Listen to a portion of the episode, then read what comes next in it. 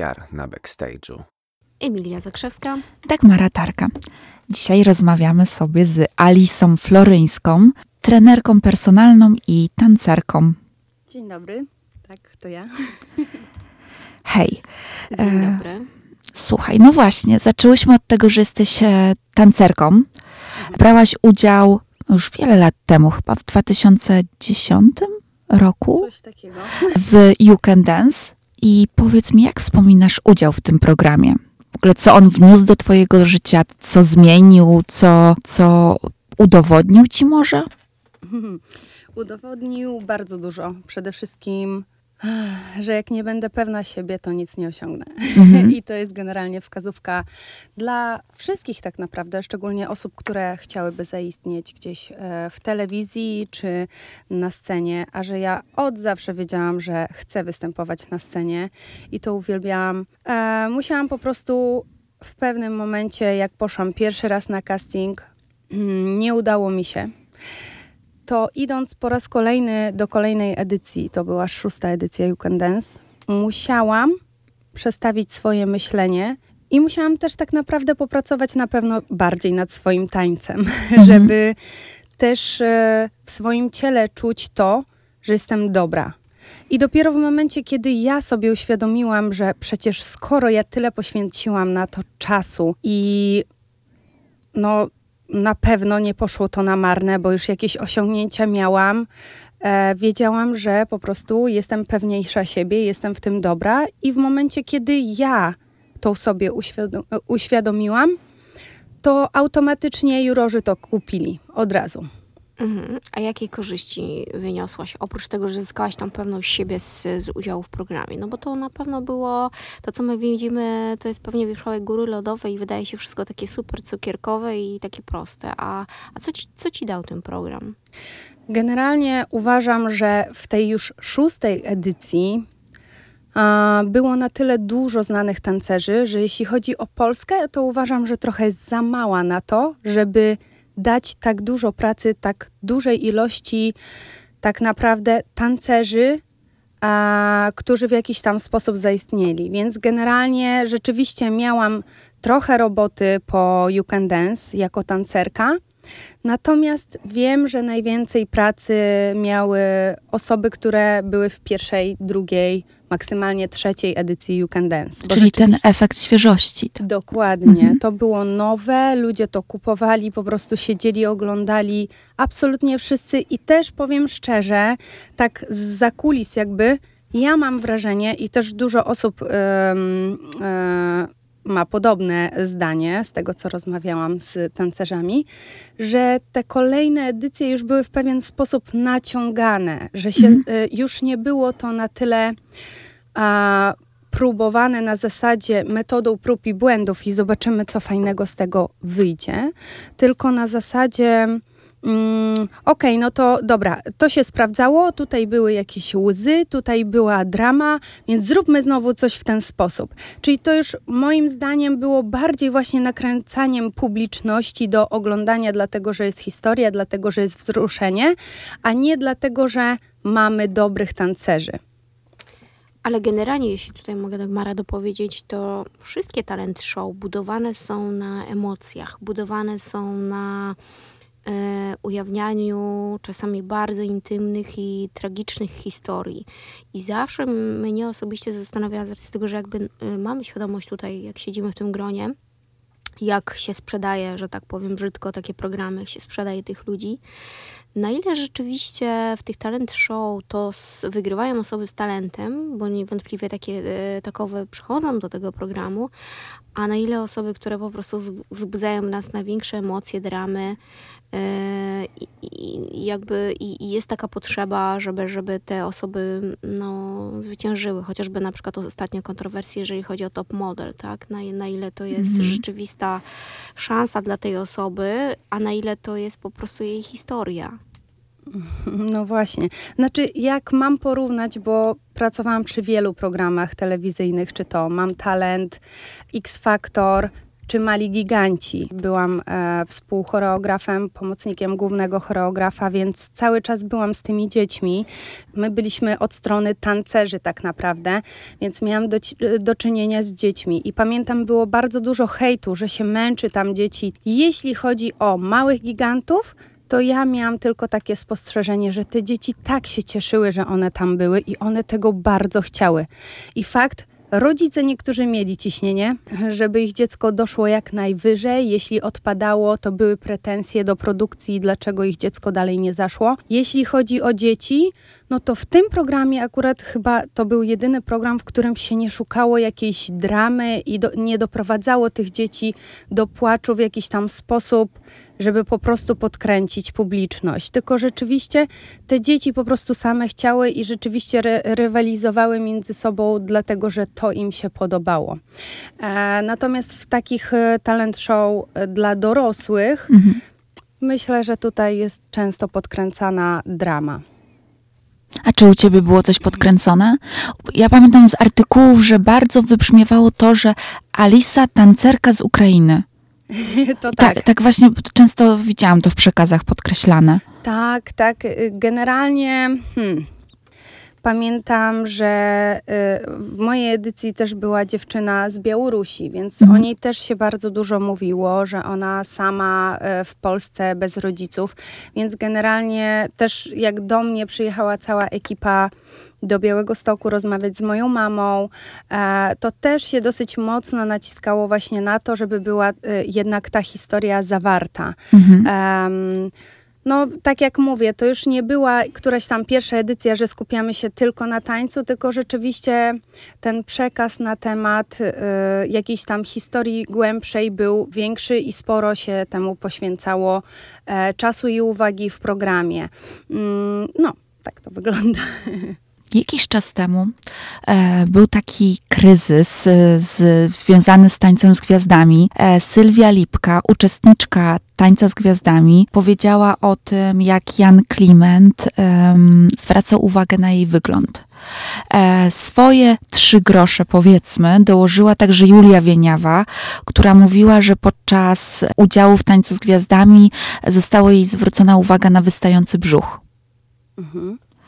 No i jak to jest? Tancerka musi być idealna? I czy takie zachowania są na porządku dziennym, jeśli chodzi o taniec? Czy tam trzeba po prostu mieć absolutnie idealne ciało? Czy w ogóle da się tak? Ja tutaj się wtrącę, bo to też nie dotyczyło tych, ale jeszcze Dominiki Gwint w przeszłości. I teraz pytanie, czy to jest też, bo to na pewno to ciało to jest to, bo jak było You Can Dance, to tutaj mieliśmy bardziej do czynienia z profesjonalistami, którzy te ciała miały rzeczywiście przygotowane do tej ciężkiej pracy i tutaj są profesjonaliści. W przypadku Tańca z Gwiazdami, no to są totalni amatorzy, których ciało absolutnie nie jest jakby do tego przystosowane i też nie mają takich, mi się wydaje, oczekiwań i wymogów co do wyglądu, czy co do siły, co do w ogóle ich umiejętności, więc tutaj właśnie pytanie, czy w ogóle zwracanie uwagi w takich talent show na wygląd, ale tak wprost, co może być naprawdę traumatyczne w odbiorze, jest stosowne. No właśnie to chciałam poruszyć, że jeśli to nie dotyczy profesjonalnych tancerzy, to podkreślam, to moim zdaniem nie ma takich wymogów. Tak, bo idę do programu jako aktorka, piosenkarka, załóżmy, no dlaczego w takim razie ktoś ode mnie wymaga, że mam wyglądać jak profesjonalna tancerka? Natomiast chciałabym podkreślić, że taki kanon profesjonalnych tancerzy mam wrażenie, że jest tylko w Polsce. Bo spójrzmy chociażby na Nettę, to jest piosenkarka z Izraela, która wygrała kilka lat temu Eurowizję. Ona bierze do swoich koncertów otyłe tancerki, które naprawdę pięknie tańczą. Czyli jest zapotrzebowanie na różnych tancerzy. Znam też, nie tylko ja, generalnie w środowisku tanecznym jest bardzo znana ekipa taneczna The Royal Family. Oni robią bardzo dużo rzeczy z Justinem Bieberem, z Jennifer Lopez, chociażby Super Bowl, chyba sprzed 2 lat. No przepięknie tańczą w ogóle. No, jedna z najlepszych grup na świecie. Jeśli, ja to bym nawet pokusiła się powiedzieć, że najlepsza grupa. Ja bardzo, naprawdę uwielbiam ich oglądać i oni nie stawiają na to, co w Polsce. Czyli dla nich nie liczy się to, że tancerka ma być piękna, mieć przepiękną twarz i być szczupła, tylko u nich się liczy to, że masz super tańczyć. Stawiają na dokładność, jakość i po prostu cała ekipa jest jak jeden organizm. Każdy jakby człowiek, który z nimi tańczy, to jest jakby oddzielny organ, który się wplata w resztę tych organów. I oni jak tańczą, to się nie patrzy tylko na twarze, tylko patrzy się na całość jako spójność. I rzeczywiście to się sprawdza. U nas bardzo często niestety jeszcze jest tak, że się wybiera prędzej tancerki, które są ładne z buzi, szczupłe, ale niestety nie potrafią tańczyć. Ale z czego to wynika? Bo generalnie my kulturowo jesteśmy tacy bardzo surowi w ocenach. Mamy te swoje kanony. W Stanach zupełnie to inaczej wygląda. Jest tam większa swoboda. Rzeczywiście, jak się patrzy przede wszystkim na, nie wiem, koncerty Beyoncé czy innych, no to ci tancerze są zróżnicowani pod względem i rasy, wyglądu, wzrostu, ale są naprawdę profesjonalistami. I ten wygląd i ta presja jest gdzieś tam w tyle. Ale u nas jest inaczej. Pytanie jedno, właśnie pierwsze. Z czego to twoim zdaniem wynika, że ta presja jest, a nie ocena profesjonalizmu? I z drugiej strony takie ciekawe pytanie. W ogóle jak to jest możliwe, że ktoś, kto tak ciężko trenuje, spala tyle kalorii, jest, no nie chcę powiedzieć otyły, ale na przykład no, jego wygląd by na to wskazywał, bo na pewno są to zdrowe osoby. Nie podejrzewałabym pewnie ich otyłość. Znaczy, duże. Jeśli chodzi, tutaj na przykład zahaczę o Taniec z Gwiazdami, czyli taniec towarzyski głównie. Znam dużo tancerzy towarzyskich, którzy psychicznie niestety byli męczeni przez trenerów, swoich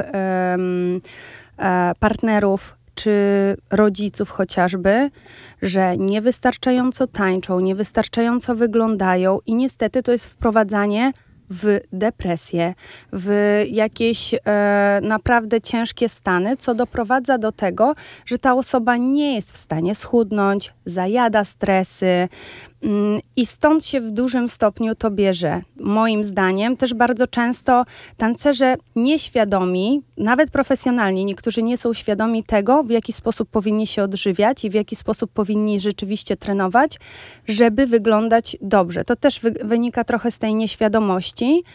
Natomiast w dużym stopniu presja. Moim zdaniem presja, a jeśli chodzi o wygląd, dlaczego się tak bardzo liczy, wydaje mi się, że właśnie ludzie bardzo, przynajmniej w Polsce, bardzo lubią oglądać ładnych ludzi, ale z drugiej strony też lubią bardzo hejtować ładnych ludzi.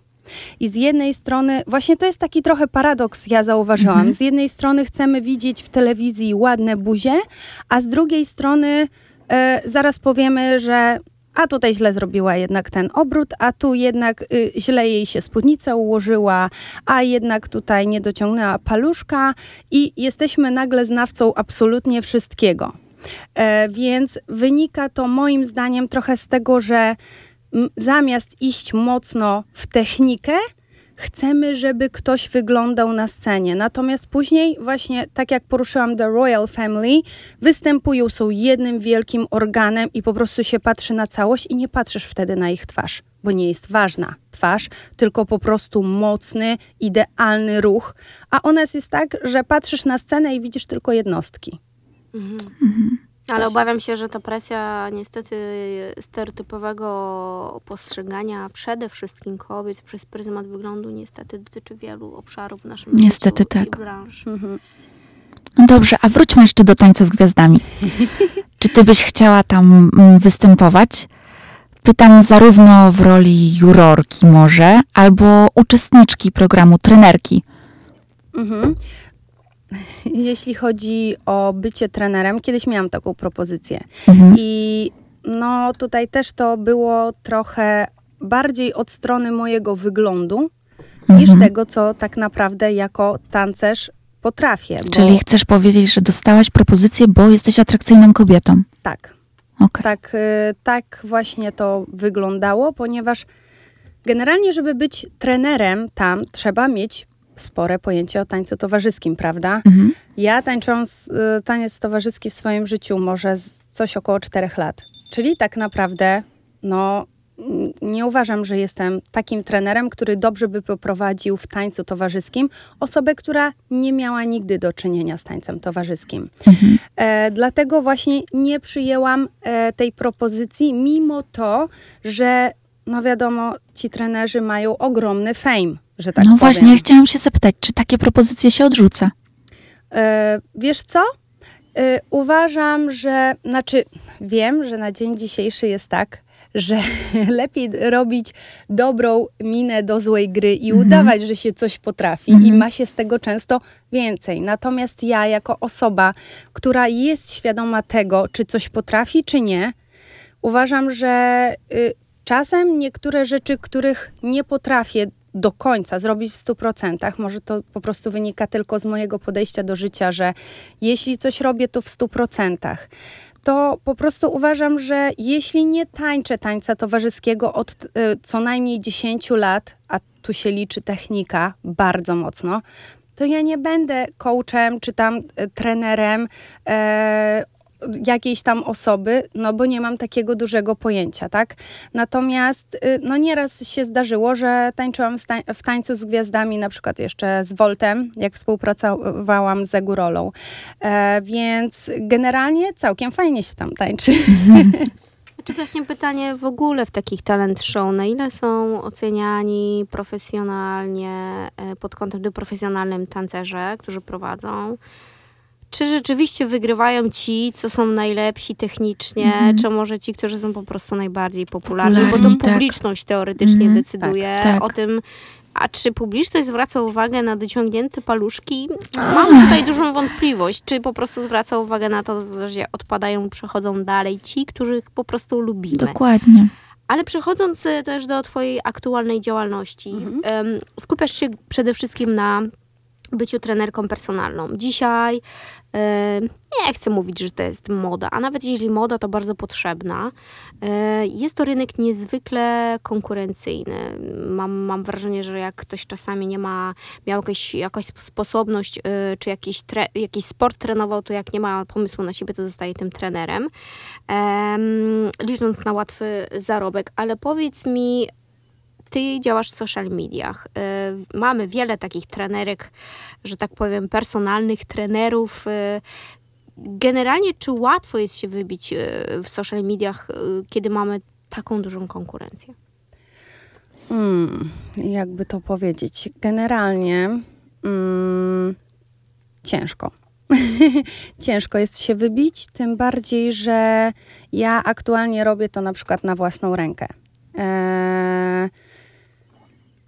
Powiem szczerze, że widzę, że dosyć mocno tutaj chodzi o trendy i bardzo często widzę, że trenerzy, załóżmy, ale nie tylko chodzi o trenerów, bo bez względu jaka to dziedzina, coraz częściej widzę, że ludzie, nie chciałabym brzydko powiedzieć, ale trochę to jest takie, czasem mam wrażenie, pajacowanie po to, żeby ściągnąć więcej widzów, ale rzeczywiście to się sprzedaje. Czyli na przykład ja jako, nie wiem, załóżmy make-upistka, czy tam wizażystka, malując sobie tańczę. I rzeczywiście to się widzę, że lepiej sprzedaje i rzeczywiście poprawia to bardzo humor. Natomiast ja jeszcze jestem na tym levelu, że nie mam czasu na takie różne rzeczy, aczkolwiek wiem, że to się sprzedaje. No i tak jak mówię, nie jest to proste, tym bardziej dla osoby, która nie jest uzależniona od Instagrama, Facebooka i tak dalej, więc ja nie jestem przyzwyczajona do tego, żeby cały czas chodzić z telefonem, a wiem, że to się bardzo sprzedaje. Im więcej się wstawia, im więcej się jest aktywnym, im bardziej się jest aktywnym, tym lepiej to się wszystko sprzedaje rzeczywiście. Natomiast no, co ja robię w tym kierunku? Po prostu bardzo dużo staram się rozmawiać z moimi obserwatorami, opowiadać im o tym, w jaki sposób, załóżmy, schudnąć, w jaki sposób się odżywiać, ćwiczyć i tak dalej. I wiem, że to się bardzo sprzedaje. Natomiast tak czy siak jest ciężko pracować na social mediach w taki sposób, żeby rzeczywiście się dobrze sprzedawać. No i nie ukrywajmy, że tutaj wchodzi też aspekt nie tylko czasu, ale też i inwestycji, reklamy. No wiadomo, że kto ma więcej zasobów, jest bardziej w stanie się po prostu rozpromować. Mhm. A jakie ty masz zdanie na temat reklamowania w social mediach suplementów diety? Czy w ogóle kiedykolwiek je reklamowałaś, pokazałaś, rekomendowałaś jakąś konkretną firmę? No bo jest to temat dość kontrowersyjny z tymi odżywkami, suplementami. Powiem tak, generalnie nie jestem osobą, która mocno siedzi w odżywkach, suplementach, natomiast bardzo często widzę, że osoby, które nie mają pojęcia nawet o treningu, reklamują tak dużo odżywek, suplementów i co chwilę to gdzieś tam u nich się wyświetla i wygląda ich Instagram jak półki w sklepie z produktami, rzeczywiście. Natomiast dlaczego ja się tym nie zajmuję? Bo miałam bardzo dużo propozycji, chociażby od takich firm, które działają na zasadzie piramid i tak dalej, że ja coś tam sprzedam, ty coś sprzedasz i tym podobne. Natomiast dlaczego odmawiałam w przypadku takich suplementów? Ponieważ od lat już stosuję suplementy firm, które już od wielu lat działają i rzeczywiście wiem, że na mnie działały te suplementy, dlatego ja swoim klientom polecam. Wiem, że te produkty w sklepie z suplementami, załóżmy taka witamina C, kosztuje 20-25 zł. Odzywa się do mnie ktoś, kto pracuje pod firmą, która proponuje, załóżmy tą samą witaminę C w kwocie 100 zł.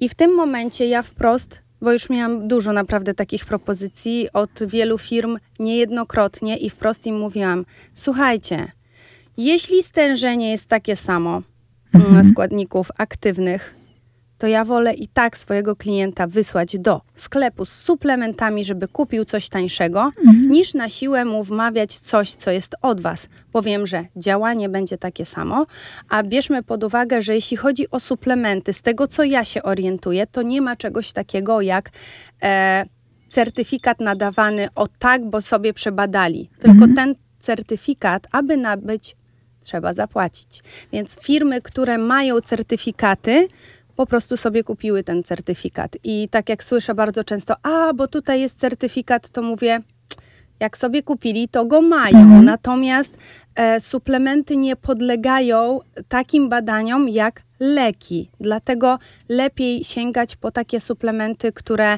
już długo istnieją na rynku. Znaczy, że się sprawdzają rzeczywiście. I bardzo często te suplementy nie są zbyt drogie. A ja tutaj dodam jeszcze jedną rzecz.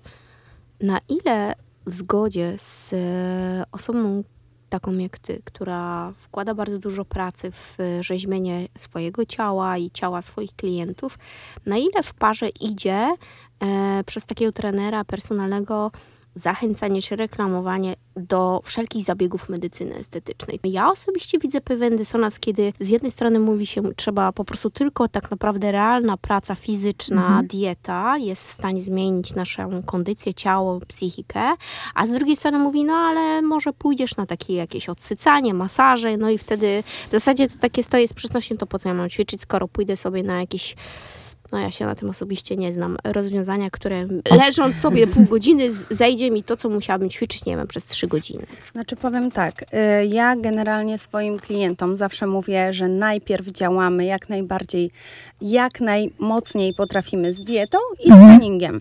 W momencie, gdy to wszystko zostanie wykonane, będzie schodził tam nadmiar tłuszczu, nadmiar wody i tak dalej, ale nie będą schodziły na przykład elementy takie newralgiczne, jak u kobiet bardzo często boczki, czy tam dół brzucha, czy uda, wewnętrzne strony ud, czy coś w tym stylu, albo ramiona. To rzeczywiście w końcowej fazie mówię, że można spróbować już jakichś takich bardziej może nie radykalnych, ale takich inwazyjnych bardziej zabiegów. Natomiast na początku, jak ćwiczymy, jak zaczynamy, mówię, że jeśli to jest coś w stylu endermologii, tak jak mówisz, można dodatkowo, ale nie na zasadzie, że ja będę mniej ćwiczyła, a robiła tamte zabiegi, bo to wtedy nic nie da. Mhm. To rzeczywiście wspomaga w jakiś tam sposób, natomiast bez tego też możemy się obejść. Mhm. Okej, Doda. Odpowiadasz za jej figurę. Mhm. Jaki jest jej sekret? Wygląda idealnie, po prostu tylko patrzeć na nią. Chyba nie ma w ogóle tłuszczu. Po prostu. No tak, znaczy przede wszystkim ja uważam, że tutaj dużą robotę zrobiło to, że tak około 7 lat ona ma dobrą, nieprzetworzoną dietę, czyli generalnie produkty naturalne, które nie są przetwarzane. Więc to jest bardzo, to jest jakby podstawa, bo ona miała trochę problemów ze zdrowiem. Tutaj nie chcę zdradzać jakich. Tak, też słyszałyśmy na pewno z mediów. Okej, no właśnie. Więc dzięki tej diecie rzeczywiście ona sobie tam poprawiła zdrowie i mogła dzięki temu skupić się tak naprawdę na swojej sylwetce. Rzeczywiście bardzo dużo osób, szczególnie właśnie jej bliscy, znajomi, przyjaciele mówią, że odkąd zaczęła ze mną trenować, rzeczywiście o wiele lepiej wygląda jej sylwetka. Natomiast z czego to wynika? No ja jestem bardzo skupiam się na treningu bardziej kulturystycznym, czyli dźwiganie ciężary. Natomiast jeśli chodzi o zrzucanie nadmiaru wody, bo wiadomo, że nie każdy z nas się trzyma cały czas diety. Wiadomo, że mamy momenty, w których chcemy, nie wiem, iść na imprezę, coś wypić, coś zjeść. Wiadomo, że wtedy zatrzymuje się woda pod skórą. W tym momencie ja bardzo często mówię Dodzie, no musisz jakieś aeroby wrzucić, jeśli rzeczywiście czujesz, że coś, bo ja tam nie widzę, żeby jej coś przybywało. No ale wiadomo, że my zawsze krytycznie na siebie patrzymy sami. Natomiast mówię, dobra, to na aeroby. Ale wiadomo, że każdemu się nudzi iść pod górkę na bieżni albo siedzieć po prostu na rowerku na siłowni i kręcić. Więc co ona w tym momencie robi? Ona chodzi na EMS, czyli pewnie kojarzycie taki trening, że się podłącza elektrody i tak dalej. Ja ogólnie nie promuję tego treningu ze względu na to, że moim zdaniem jedyne, co można tutaj zrobić podczas tego treningu, to zwiększyć wytrzymałość mięśniową, czyli na przykład jeśli ja deskę trzymałam minutę, to dzięki temu treningowi będę trzymała 1,5 minuty, 2 minuty, czyli wytrzymałość sama mięśniowa. Natomiast nie zbudujemy mięśni w ten sposób. Dlatego właśnie jestem bardzo za ciężarami, dlatego jak Doda przychodzi do mnie na treningi, to ciśniemy więcej ciężarów, tu dźwigamy, tu sztanga, tu hantle, tu coś. Natomiast podczas tego EMS-u no bardzo się pocimy. I stąd właśnie polecam, jeśli komuś się nudzi, iść pod górkę, bo ja to jestem do tego przyzwyczajona i po prostu idąc pod górkę sobie pracuję. Tak w przynośni można też rozumieć. Co? Tak w przynośni też można to rozumieć, nie? Dokładnie. Więc ja generalnie sobie, no taka jest prawda, że te EMS-y też są drogie, więc ja sobie wolę zaoszczędzić i pójść sobie albo na spacer, albo coś. Natomiast jeśli komuś się bardzo nudzi i jest w stanie sobie zapłacić, bo tam coś jest około, nie wiem, 100, 120, 150 zł za 20 minut, z tego co ja się orientuję, no to jak najbardziej można się wybrać na takie zajęcia, bo one rzeczywiście spowodują, że wypocimy nadmiar tej wody.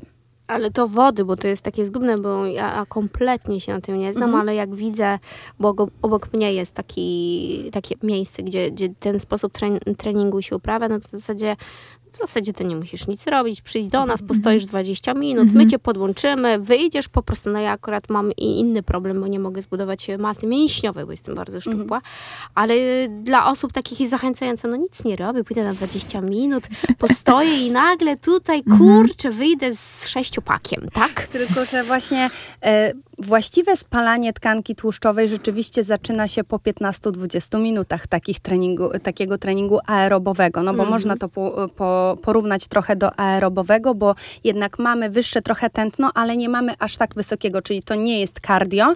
Natomiast rzeczywiście no po mniej więcej 15-20 minutach zaczniemy rzeczywiście spalać, więc jak po 20 minutach kończymy, no to gdzie dalsze spalanie?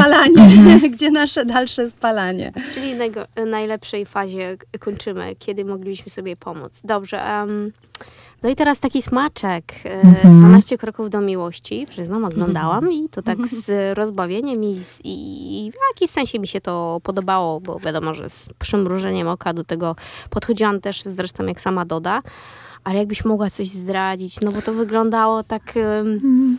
No, wiarygodnie, ale co tam się z jakimi kulisami działo? Byli tacy panowie, że no nie wiem, no to większość z nas to chyba 5 sekund by nie wytrzymała, tak. Generalnie uciekła.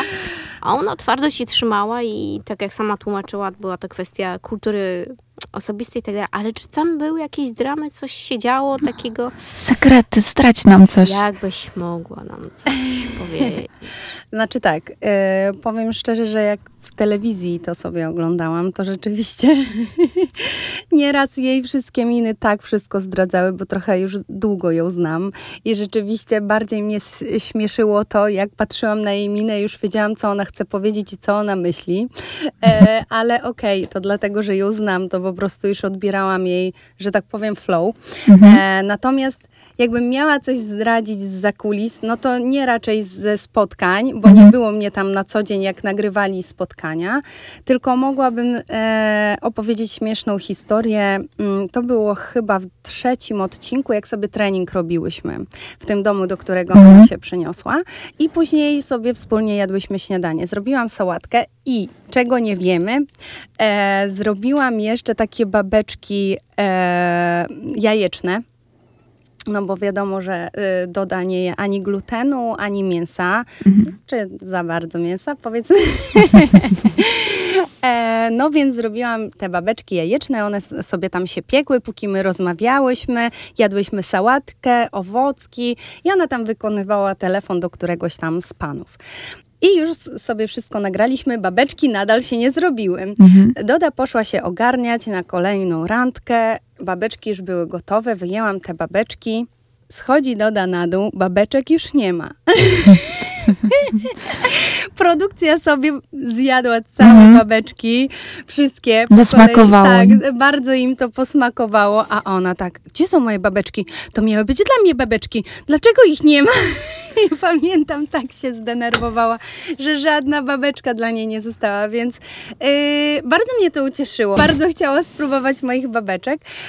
No, ale to taki śmieszny aspekt, że się trochę poirytowała. Bo tak, bo to warto dodać to, że Doda wygląda no genialnie, ale też ona sama podkreśla, że lubi jeść. I to nie jest tak, że katuje się tam, nie wiem, 4 listkami sałaty i jakby ma dietę, ale na pewno, ale też mówi, że no też to nie jest tak, że to jest jakieś coś... Ona jest bardzo aktywna, więc nawet nie chodzi o same treningi. Ona jest na co dzień tak bardzo aktywna, że jak nieraz ona mówiła właśnie, że musi zrzucić wodę, ja mówię, dobra, to chodź na spacer na Pole Mokotowskie. Ale co z tego, jak ona na co dzień tyle ma tego ruchu, że wystarczy, jak sobie na przykład powie, dobra, no to dzisiaj trochę mniej zjem czegoś tam, to już następnego dnia wiadomo, że mniej ma trochę wody i rzeczywiście bardzo szybko jej to schodzi. Więc ona się nie głodzi, a nawet kilka osób mi powiedziało, że podczas programu ona wszędzie jadła. Kolejny sekrecik. Dokładnie. Ktoś tam, właśnie chyba któryś z moich klientek, ona cały czas je w tym programie. Tak, a ja muszę przyznać, że ją kilka razy widziałam na Polach Mokotowskich, bo mieszkam niedaleko i jak ją pierwszy raz zobaczyłam na żywo, mówię, jaka ona jest drobniutka, bo mimo zdaje się taką kobietą z mięśniami, taką jakby solidną, ale jak się na żywo zobaczy, to takie... Tak, dokładnie. Taka kurszynka. Ale rzeczywiście pamiętajmy, że telewizja pogrubia. Tak. Więc ja nieraz rzeczywiście jeszcze podczas You Can Dance, pamiętam, tak siebie oglądałam w telewizji i sobie myślę, Jezu... Przecież jestem taka chuda, a tu w telewizji jeszcze wtedy siłowo nie trenowałam, więc w ogóle jak schudłam, no to schudłam, nie miałam aż tylu mięśni, co teraz, ale rzeczywiście chyba po prostu trochę ekran się wtedy zwęża i tak nas trochę rozciąga w telewizji, mam wrażenie. No na pewno coś jest na rzeczy. Alisa, a jaka jest twoja droga? Bo teraz jesteś trenerką personalną, ale wiem też, że cały czas występujesz z Dodą na scenie, odpowiadasz za jej tą obsługę taneczną na scenie. Jaka jest twoja droga? Jaki jest plan? Co chcesz robić? Co chcę robić? No już od dłuższego czasu bardzo mocno idę w trening personalny i budowanie tak naprawdę swojego nazwiska jako trenera personalnego. Jeśli chodzi o taniec, no zawsze była to moja miłość. Było tak, że nie zarabiałam zbyt dużo na tańcu, jakby z tańca. Nie miałam takich dużych profitów pieniężnych, natomiast cały czas to robiłam, bo po prostu kochałam i wiedziałam, że chcę znaleźć na to czas. Dlatego ten taniec zawsze pewnie będzie się przeplatał w moim życiu. Nigdy nie miałam takich aspiracji, żeby koniecznie być ogromnym jakimś choreografem polskim i tak dalej. Bardziej chodziło mi zawsze o to, że po prostu chcę tańczyć na scenie i ja się dobrze czuję na scenie. Więc wiedziałam, że chcę być na scenie, dlatego też kiedyś tak bardzo chciałam występować w teatrach i w musicalach przede wszystkim. No tak, bo ty jesteś tancerką, która śpiewa też. Tak. Tak. Co jest też takie unikalne na polskim rynku. Oczywiście śpiewam. Natomiast rzeczywiście zdarza mi się śpiewać i to też bardzo lubię. Natomiast poświęciłam się tańcu i od zawsze chciałam tańczyć. Bardzo poszłam w te treningi personalne, bo rzeczywiście lubię pomagać ludziom w wyglądzie przede wszystkim, dlatego też kiedyś chciałam zostać kosmetologiem, bo bardzo, bardzo pragnęłam naprawdę pomagać ludziom wyglądać lepiej i rzeczywiście kiedyś tam miałam jakiś taki plan, żeby treningi personalne połączyć z czymś tam i rzeczywiście i z tego też trochę wynika, że postanowiłam, że zrobię ten obóz sportowy dla dorosłych, żeby rzeczywiście osoba, która przyjeżdża, mogła naprawdę być zaopiekowana, miała rozpisaną idealnie dietę, trening, wszystko robimy razem, w każdej chwili może do nas przyjść i rzeczywiście do nas trenerów i się poradzić. Więc moim marzeniem jest to, żeby to wszystko wypaliło właśnie cały ten obóz i żeby zarazić ludzi tym dbaniem o siebie. I uświadamianie ludziom istoty tego jest dla mnie bardzo ważne. Natomiast taniec zawsze będzie w moim serduchu i zawsze... Myślę, że zawsze będę na scenie. Ale myślę, że warto też chyba tutaj podkreślić, bo też mamy tą drugą skrajność. Wygląd absolutnie...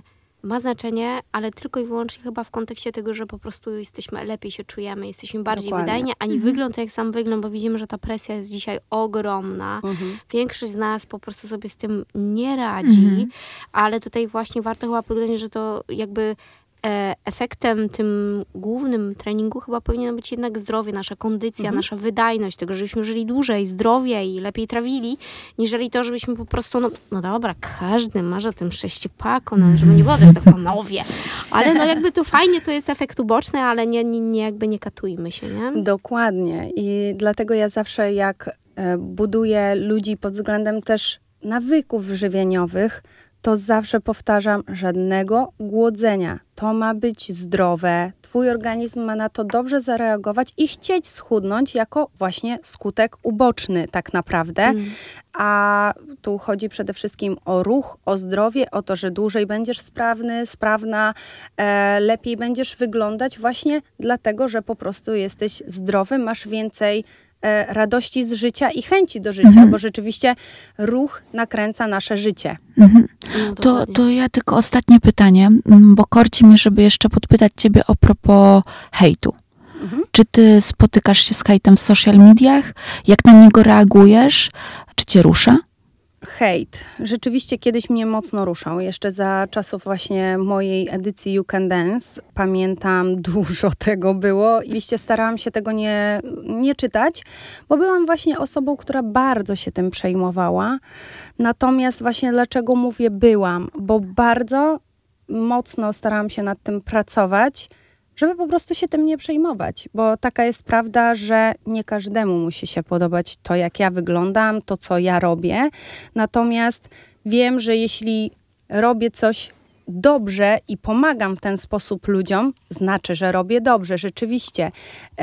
I też dużo musiałam uświadomić sobie różnych rzeczy na zasadzie tego, że niektórzy ludzie po prostu nie potrafią sobie poradzić ze swoim życiem, dlatego szukają, na kim by tu się wyżyć. Więc generalnie Dużo procesów myślowych musiało zajść w moim życiu, dużo też różnych rzeczy musiała się zadziać w moim życiu, żebym rzeczywiście nauczyła się odpuszczać. I na dzień dzisiejszy często się spotykam z hejtem, rzeczywiście, ale najczęściej w bardzo spokojny sposób. Albo nie odpowiadam, albo odpowiadam tym osobom na zasadzie takiej, że no po prostu mnie to nie rusza, bo wiem, że przecież wykonuję jak najlepiej swoją pracę i tu nie chodzi o jakieś, nie wiem, gwiazdorzenie, że tak powiem, czy coś, tylko tutaj chodzi właśnie o to zdrowie ludzi i promowanie własnej marki.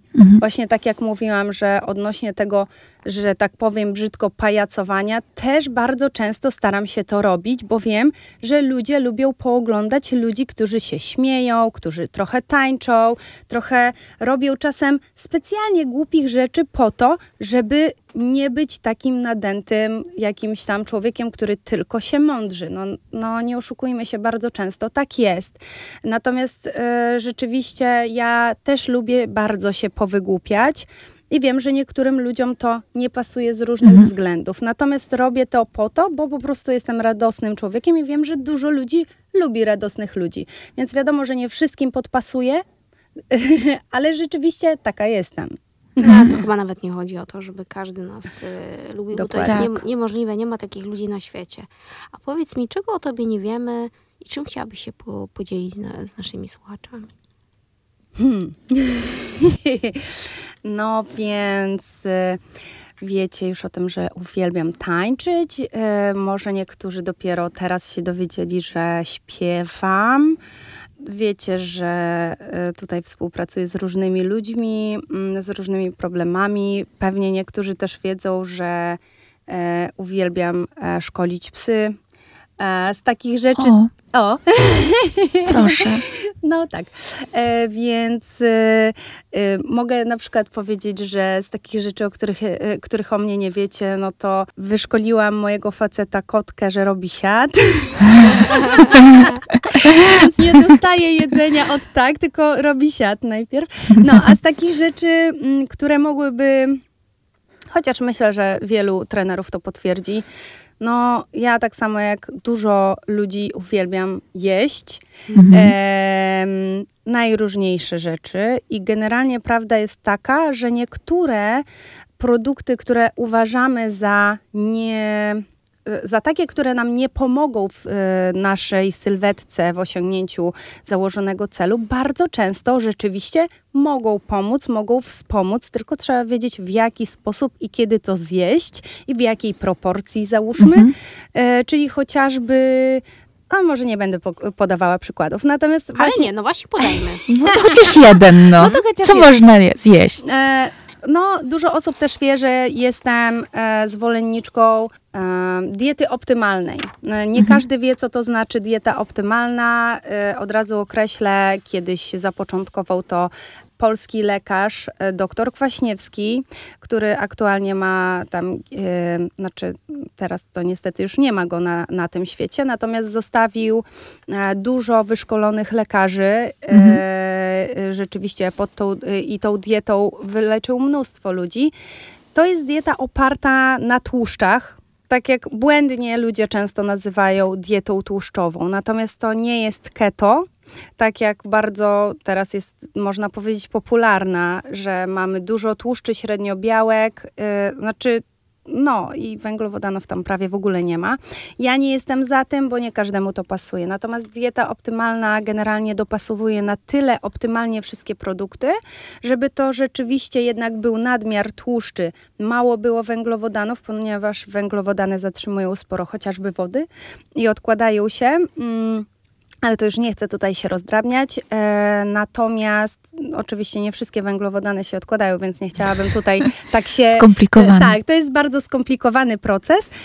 Natomiast jakbym miała pod względem tej diety powiedzieć o produktach, które spożywam, to załóżmy są jajka na boczku. I bardzo dużo osób by powiedziało, nie, no tłusty jest boczek, to będzie niezdrowe, bo smażone. Nic bardziej mylnego, tylko trzeba wiedzieć w jaki sposób, na czym smażymy, ile smażymy, jak, że mocno nie możemy tego zwęglić, bo coś tam. Jest bardzo dużo aspektów, czy chociażby placki ziemniaczane. Też Kwaśniewski w swojej książce ma rozpisane mnóstwo takich polskich naprawdę przepisów na polskie dania, które normalnie da się wliczyć w dietę i to są przepyszne nasze właśnie potrawy, tylko trzeba wiedzieć, ile tego zjeść. Czyli rozumiem, tego, czego o tobie nie wiemy, to że jesteś zwolennikiem diety Kwaśniewskiego. Tak. Myślę, że tym akcentem zakończymy. Bardzo Ci dziękuję za spotkanie i za... Dziękuję Wam również. Arcyciekawą rozmowę.